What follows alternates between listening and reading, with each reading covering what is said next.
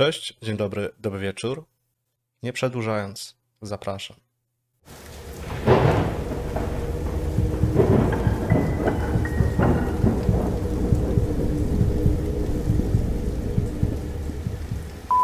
Paul Jonathan Baird urodził się 24 maja 1975 roku w hrabstwie Cambridgeshire w Anglii.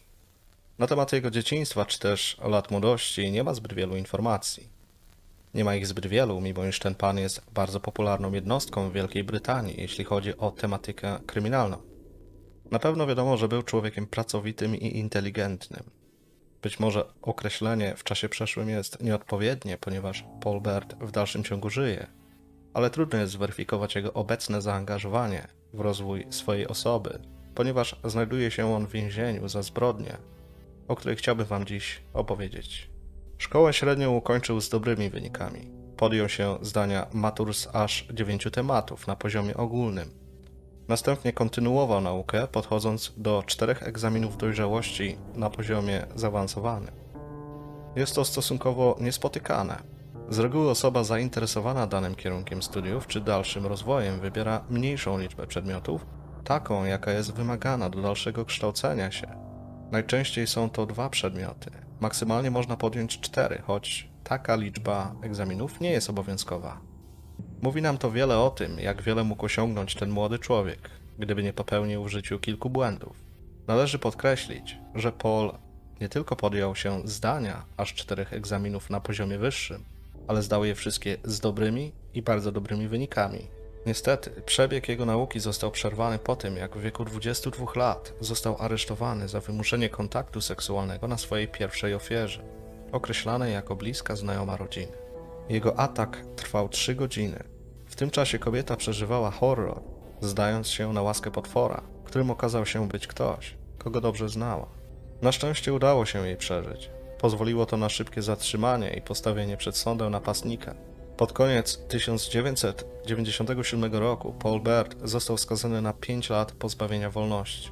W trakcie swojego pobytu w placówce mężczyzna zachowywał się dobrze. Nie wykazywał swoim zachowaniem żadnych niepokojących przesłanek.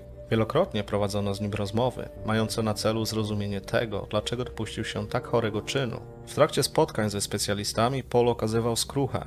Przyznawał, że to, czego się dopuścił, było niewłaściwe. Jego postawa była na tyle przekonująca, że psychiatrzy przeprowadzający ewaluację zdrowia psychicznego skazanego byli pewni, iż Paul nie stanowił już żadnego zagrożenia dla społeczeństwa. W ich ocenie atak na kobietę, za który trafił do zakładu zamkniętego, był efektem chwilowej słabości, młodzieńczym błędem, który przecież nie mógł przekreślać przyszłości zdolnego ucznia, jakim Paul faktycznie był. Uznali oni, że jest on w stanie skutecznie zapanować nad swoimi emocjami i po trzech latach spędzonych w więzieniu został wypuszczony wcześniej na wolność. Oczywiście biorąc pod uwagę charakter czynu, jakiego dokonał, został on zarejestrowany jako przestępca seksualny. Miał obowiązek regularnie informować o swoim położeniu i tym, czym się zajmuje. Przydzielono mu kuratora, który obserwował, czy w zachowaniu mężczyzny nie pojawia się coś niepokojącego, co mogłoby zapowiadać ewentualne nadchodzące nieszczęście. Jak już dziś wiadomo, nic takiego nie przykuło uwagę funkcjonariusza sprawującego nadzór nad polem. Po wyjściu na wolność, Bert przeniósł się do miasta Boston w Lincolnshire na wschodnim wybrzeżu kraju. Zatrudnił się w jednej z lokalnych fabryk. Przez pewien czas wszystko wyglądało dobrze, jednak już po kilku tygodniach Paul nagle się zwolnił. Jak się później okazało, powodem tego był fakt, że w jego nowym miejscu pracy rozpoznał osobę, która znała go już wcześniej. Znała go aż za dobrze, ponieważ wiedziała o tym, że był karany za tak poważny czyn jak napaść seksualna. Domyślam się, że pracodawca musiał wiedzieć o mrocznej przeszłości nowego pracownika, ale zapewne zobowiązany był do nie komunikowania tego pozostałym podwładnym. Jeśli jednak ta wiedza już znajdowała się w posiadaniu jednego z nich, niosło to ze sobą spore ryzyko. Możemy tylko przypuszczać, jak odnosiliby się do mężczyzny jego koledzy z pracy, gdyby dowiedzieli się o tym, że spędził 3 lata w więzieniu za tak poważne naruszenie norm panujących w społeczeństwie. Paul Baird przeprowadził się do Milton Keynes, miasta znajdującego się na północ od Londynu. Nieprzyjemne doświadczenie spotkania znajomej twarzy z czasów, kiedy popełnił swój młodzieńczy błąd, jak to zostało przyjęte przez zajmujących się nim specjalistów, sprawiło, że coś zaczęło w nim narastać. Niepokój, poczucie, że gdziekolwiek się nie uda, będzie oceniany przez pryzmat tego, czego dokonał w chwili swojej słabości. To wrażenie nie dawało mu spokoju. Nie minęło wiele czasu, gdy zrozumiał, że nie będzie potrafił zapanować nad swoimi emocjami. Ta myśl wpłynie na jego późniejsze postępowanie. Od tego momentu wszystko, co Paul robił, miało na celu zaspokoić jego podniecenie, chorą żądzę, która się w nim na nowo przebudziła. Jak później przyzna, po przeniesieniu się do Milton Keynes, szybko zrozumiał, że chce dokonać czynu, za który zostanie potępiony. Nie miał jednak konkretnego celu, osoby, jaka przykułaby jego uwagę. Chodziło o sam akt, który miał szczegółowo zaplanować, tak aby wyniósł z niego jak najwięcej radości. Swoje przygotowania rozpoczął od zakupów. Paul nabył liczne materiały pornograficzne, które nie tylko wzmagały jego chęć dokonania zbrodni, ale też dawały pomysły na to, w jaki sposób mógłby lub może bardziej chciałby ją przeprowadzić. Następnie zaopatrzy się w różnego rodzaju przedmioty o charakterze erotycznym, które wyobrażał sobie, że najlepiej zaspokoją jego żądzę. W trakcie swoich wyborów narzędzi zabaw skupiał się na tym, ile cierpienia będą one w stanie zadać potencjalnej ofierze. Trudno określić, kiedy dokładnie Paul postanowił, że dokona zaplanowanej przez siebie zbrodni, ale możliwe, że ta myśl była z nim już od samego początku, mimo że ten twierdził, że nie od razu został opanowany przez chęć popełnienia czynu zakazanego. W tej kwestii należy się niestety oprzeć na wyznaniach chorej jednostki, która prawdopodobnie jednak oszukała system, aby jak najszybciej móc wyjść na wolność. Niemniej, 25 kwietnia 2001 roku Paul, przechodząc koło przystanku autobusowego, zauważył kuszącą ofertę firmy autokarowej zajmującym się przewozem osób na terenie kraju. Plakat zachęcał do zakupienia biletu w atrakcyjnej cenie do różnych turystycznych destynacji w malowniczej Kornwali. Nie można z całą pewnością orzec, co właściwie skusiło mężczyznę do udania się do odpowiedniego okienka w celu opłacenia wyjazdu. Wszak tego, co zaplanował, mógł bez problemu dokonać gdziekolwiek, także w Milton Keynes. Następnego dnia, 26 kwietnia, wsiadł do autobusu, który po wielu godzinach jazdy zatrzymał się w nadmorskiej miejscowości Newquay. Tym miejscu pozwolę sobie krótko opisać miejsce, do którego udał się antybohater dzisiejszej opowieści. Konwalia jest jednym z angielskich hrabstw o bardzo bogatej historii. W przeszłości nawet posiadała niezależność, ale w wyniku podjętych niewłaściwych decyzji i przegranych wojen została podzielona, a następnie wcielona w granice Anglii. Jest to region słabo zaludniony, bez większych miejscowości, z siedzibą regionalnych władz w około 20-tysięcznym Truro. Rejon znany przede wszystkim z pięknych plaż otoczonych klifami i pasty, czyli sporych rozmiarów pieczonych pierogów. W Cornwalli można zwiedzić m.in. zamek króla Artura, a właściwie to, co z niego zostało. Tutaj miały też miejsce wydarzenia opisane w legendzie o Tristanie i Izoldzie. Turystyka odgrywa tu ważną rolę w codziennym życiu mieszkańców, którzy z niej często się utrzymują. Jednym z popularniejszych miejsc odwiedzin jest dawna miejscowość rybacka Newquay, która stała się popularnym ośrodkiem rozrywki, zachęcającym licznymi klubami. Przynajmniej tak było kiedyś. Obecnie tych dyskotek jest już nieco mniej, ale w dalszym ciągu w sezonie można spotkać liczne grupy poszukujące wrażeń, często pozwalające sobie na więcej, bo co się dzieje w Newquay, widocznie zostaje tu dłużej niż goście odwiedzający ten kurort. Przepraszam, jeśli ten opis był zbyt długi, ale wydaje mi się, że pozwala on po części zrozumieć wybór Paula Berta. Swojej zbrodni mógłby dokonać wszędzie, nawet w Milton Keynes, w którym przebywał. Jednak przyjeżdżając do takiego miejsca jak Newquay, miał większe szanse na napotkanie osób, które nie spodziewałyby się najgorszego. Osoby mające na celu beztroską zabawę, bez opamiętania. Zapewne Paul stwierdził, że w takim miejscu łatwiej mu będzie wybrać odpowiedni cel ataku. Poza tym był monitorowany. Udanie się bez zapowiedzi do odległej o prawie 450 km miejscowości zmniejszało szanse niepowodzenia jego przedsięwzięcia. Jednostki sprawujące nad nim nadzór nie spodziewały się go tam zastać. Niezrozumiały jest jednak fakt, że na dzień wyjazdu do tego nadmorskiego kurortu wybrał akurat ten, który miał się zgłosić do lokalnego posterunku policji. Jeszcze w tym samym czasie, gdy Paul siedział wygodnie w autobusie, służby mające na celu obserwację mężczyzny zauważyły, że ten nie stawił się w ustalonym terminie. Niezwłocznie zareagowano, wysyłając napominający list pod adres, pod który którym wcześniej zaniepokojony funkcjonariusz pojawił się, aby nie zastać Paula w jego mieszkaniu. Po dojechaniu na miejsce Paul wynajął pokój, po czym udał się na spoczynek, ponieważ była to już późna pora. Przez następne dwa dni, to jest 27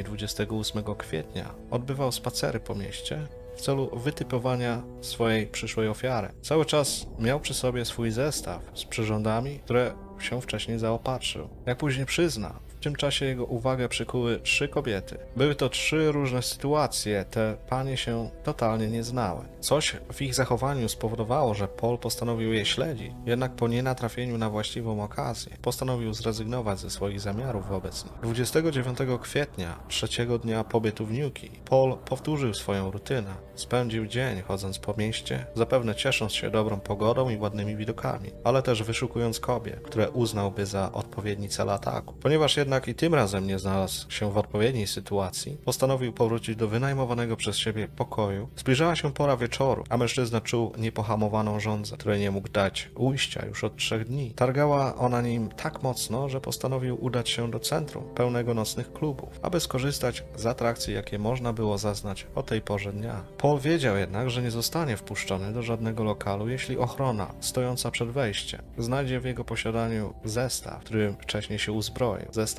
służący do zapewnienia wątpliwych uciech. Dlatego nim wybrał się do miasta, zostawił go w swoim pokoju. Klubem, do którego udał się mężczyzna, był Beach Night Club przy Beach Road. Lokal już nieistniejący. Obecnie w tym obiekcie znajduje się dobra restauracja oferująca dania z rusztu. Paul niedługo wytrzymał w dyskotece, ponieważ jak sam potem stwierdził, denerwowała go bliskość dobrze bawiących się kobiet. Wyszedł na zewnątrz, po czym skierował się prawdopodobnie do obiektu, w którym wynajmował swój pokój. Mówię prawdopodobnie, ponieważ nie jest z oczywistych powodów jasne, gdzie Paul nocował w trakcie swojego pobytu w New. Z całą pewnością jednak możemy stwierdzić, że podążał w kierunku plaży Fistral, głównej plaży miejskiej znajdującej się w zachodniej części Newquay, oddalonej nieco ponad kilometr od klubu, z którego wyszedł. W niewielkiej odległości od tego lokalu spotkał on dwie nastolatki. Jedna miała 17, a druga 18 lat. Bez słowa podszedł do młodszej z nich, po czym dotknął jej intymnej części ciała. Dziewczyna odepchnęła napastnika, krzycząc na niego. Paul zareagował natychmiast, policzkując nastolatkę,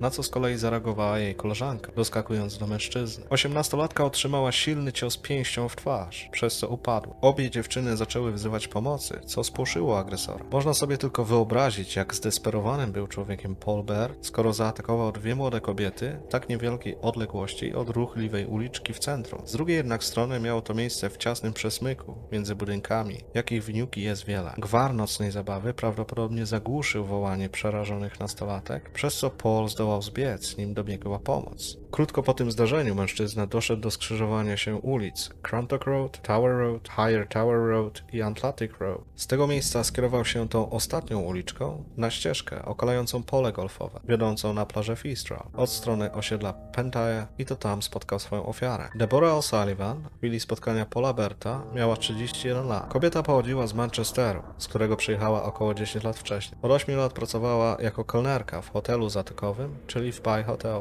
który mieścił się przy zachodnim wejściu na plażę Fistral w Pentire. Obecnie ten hotel nie funkcjonuje, natomiast budynek, w którym się znajdował, do dziś straszy okolice swoją niezagospodarowaną bryłą. Pojawiły się informacje, że Deborah wracała z nocnego klubu lub do niego zmierzała. Ponieważ kierowała się ona w kierunku centrum, należy uznać tę pierwszą wiadomość za nieprawdziwą, ponieważ w Pentire nie funkcjonowały żadne nocne kluby. Możliwe, że planowała spędzić miło wieczór w fajnej atmosferze, jednak co możemy stwierdzić na pewno to to, że wracała ona z pracy. Lokalna prasa, a dokładnie Cornwall Live, wskazała na miejsce dokonania ataku pole golfowe, co też jest jednak nieprawdą, ponieważ było ono ogrodzone. W dodatku od strony domów szlak był i zresztą dziś też jest dobrze widoczny. Gdyby zatem ten akt okrucieństwa, który za chwilę opiszę, miał miejsce w wyznaczonej przez lokalne media lokalizacji, prawdopodobnie zostałoby to zauważone przez mieszkańców. Nie wspominając to, że ta droga nawet w porze wieczornej była i jest często uczęszczana. Należy jednak sądzić, że mniej więcej w tym fragmencie tej ścieżki napastnik napotkał swoją ofiarę. Paul najprawdopodobniej zaciągnął Deborę do pobliskiego starego cmentarza, znajdującego się obok miejsca spotkania. Podejrzewam tak, ponieważ jest on i wtedy też był otoczony murami, co umożliwiało sprawcy schowanie się z kobietą i dokonanie czynu planowanego od bardzo dawna. Część sąsiadujących posesji wychodzi oknami na dalszą część starej nekropolii. Nie ma co prawda możliwości z nich zobaczyć całego terenu cmentarza, jednak podejrzewam, że jeżeli doszło do czegoś w tym miejscu, jakiekolwiek odgłosy, które temu towarzyszyły, nawet uciszone, musiały zostać zasłyszane przez mieszkańców tych domów. Jestem tego pewny, ponieważ w późniejszym dochodzeniu funkcjonariusze dotarli do osób znajdujących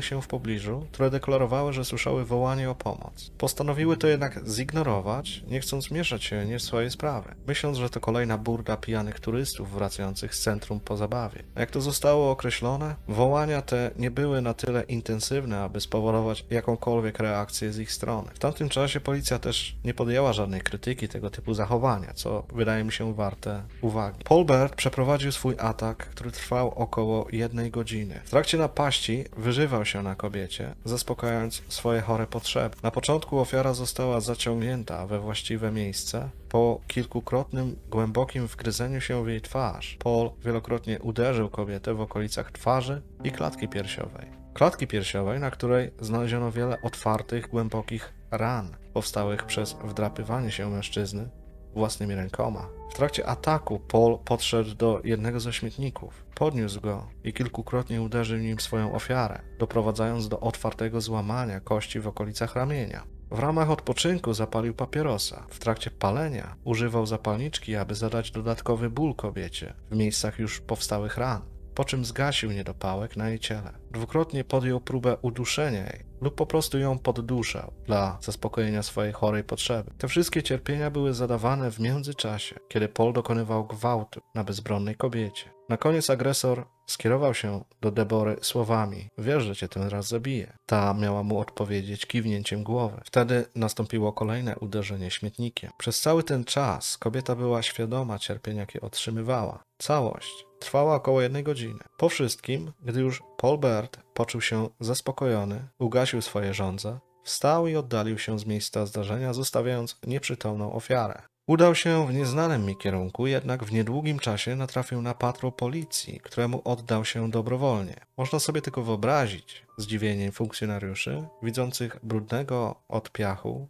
podrapanego, mężczyznę z obdartymi ubraniami zalanymi krwią, który delikatnym głosem przyznał się do dokonania tak strasznej rzeczy. Dokładne słowa, z jakimi Paul skierował się do policjantów, brzmiały: Chyba ją zabiłem a dla takich ludzi jak ja powinna być kara śmierci. Mężczyzna został natychmiast zakuty, co jest zrozumiałe. Następnie od razu wskazał na miejsce dokonanego czynu. Debora została odnaleziona nieprzytomna, tak jak ją zostawił Paul. Przetransportowano ją helikopterem do szpitala w Plymouth, gdzie po trzech dniach próby ocalenia jej życia ogłoszono, że Debora zmarła, nie odzyskując już przytomności. Ponieważ mężczyzna przyznał się do winy, wskazał miejsce popełnionej zbrodni i chętnie zeznawał, do procesu doszło jeszcze w tym samym roku. Sędzia Heifer Hallett nie miała problemu z podjęciem decyzji o skazaniu mordercy Paula Berta na dożywotnią karę pozbawienia wolności z możliwością ubiegania się o wcześniejsze zwolnienie po 25 latach. Jednocześnie Justice Hallett wyraziła jednak nadzieję, że takiej łaski Paul nie otrzyma,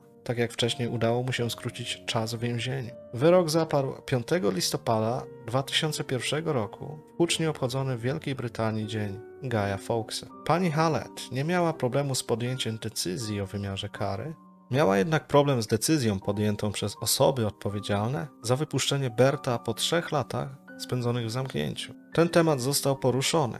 Sędzia prowadząca postępowanie nazwała działanie osób, które pozwoliły Polowi wyjść na wolność wcześniej, naiwnym. Te osoby stawiły się w sądzie, przekazały, że nie mają sobie nic do zarzucenia, ponieważ podążały za procedurami a te pozwalały na podjęcie takiej, a nie innej decyzji. Wykazano także, że Paul Bert był nieprzeciętnym uczniem w szkole, a także człowiekiem o wysokiej inteligencji, który prawdopodobnie manipulował wynikami badań, tak aby osiągnąć oczekiwany efekt. Rozgorzała wokół tego tematu dyskusja w Wielkiej Brytanii na temat problemów systemowych, które pozwoliły wypuścić taką jednostkę na wolność. Błędu doszukiwano się już w tym, że za pierwszy atak Paul został skazany na zaledwie 5 lat, co oznaczało, że mury więzienia opuściłby i tak, choć do życia w społeczeństwie się nie nadawał. Już w następnym roku po ogłoszeniu wyroku obrońcy Paula Berta wnieśli apelację. Domagając się złagodzenia wyroku. Jako powód podano to, że ten oddał się w ręce sprawiedliwości dobrowolnie, bezpośrednio po ataku